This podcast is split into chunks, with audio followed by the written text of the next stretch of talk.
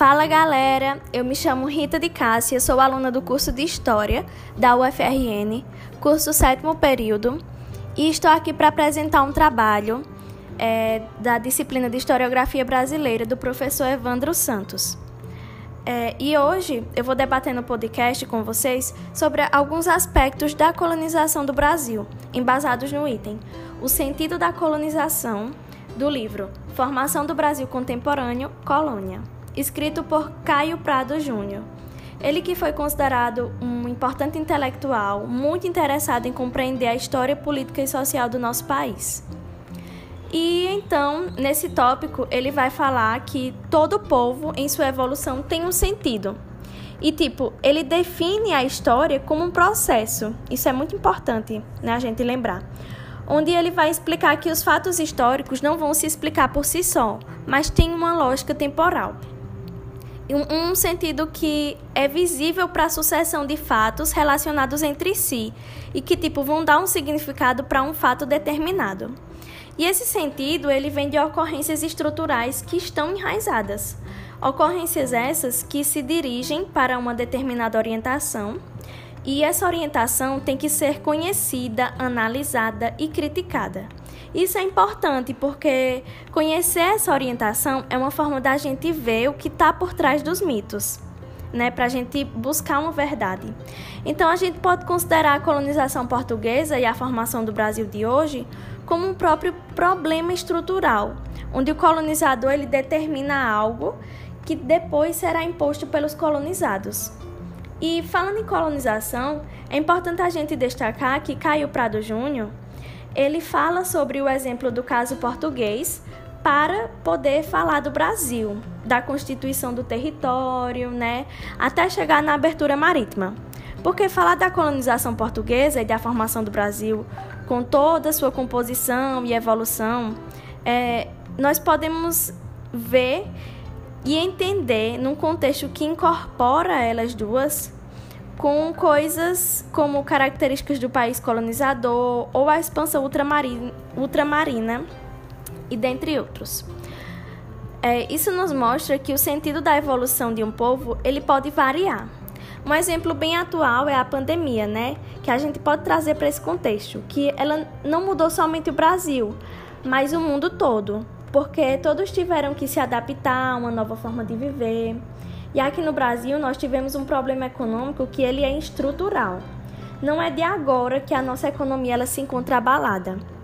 Mas de 2020 para cá, é, nós tivemos mais de 14 bilhões de desempregados. E, tipo, antes de 2020, essa economia também já vinha, né, tipo, vamos usar um termo assim, empurrando com a barriga. Ela já vinha se arrastando.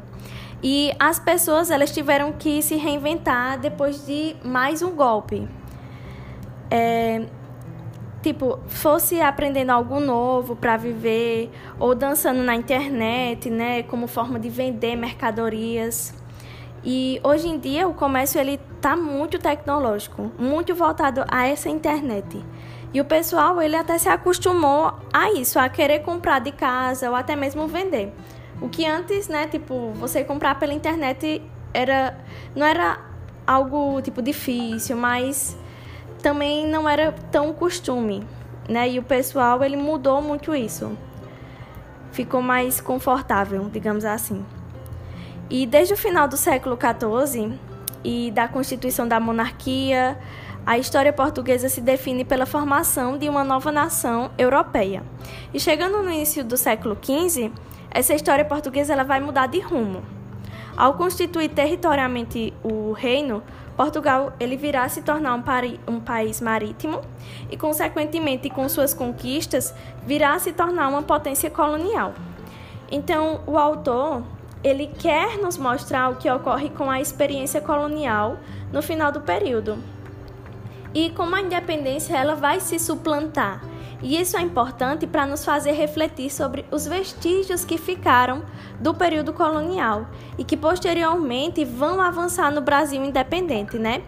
E chegamos ao ponto de observar as independências americanas, porque ele vai dizer que a história é um capítulo da história do comércio europeu. mostrando que tipo essa história da colonização não é nossa.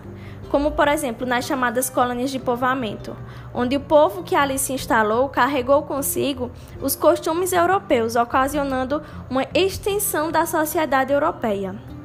Além do mais, a nossa colonização ela foi feita em cima de, digamos assim, um plano de fornecimento de mercadorias, tipo a gente fornecia açúcar, tabaco e dentre várias outras mercadorias para o comércio europeu, é, juntamente com a exploração do trabalho servil e tipo assim a gente servia mais como um, uma colonização de fornecimento, né? Porque eles vinham aqui, exploravam e iam embora. Não tinha nada de vamos desenvolver esse país, não. Era mais como é, benefício próprio dele, deles mesmos. E com objetivo exterior, esse objetivo, né, voltado para fora do país e sem a cogitação de nenhum outro interesse que não fosse voltado para aquele comércio, é que a nossa sociedade brasileira ela vai se, se organizando. A nossa sociedade, a nossa economia, tudo vai se organizando em cima é, desse como é que eu vou dizer, desse objetivo exterior, né? Como a gente disse. É, e como eu falei ali, é como se a nossa história da colonização ela não fosse nossa. Ela fosse totalmente voltada para os interesses do capitalismo internacional. E é isso, galera. Espero que vocês tenham gostado do conteúdo e até a próxima.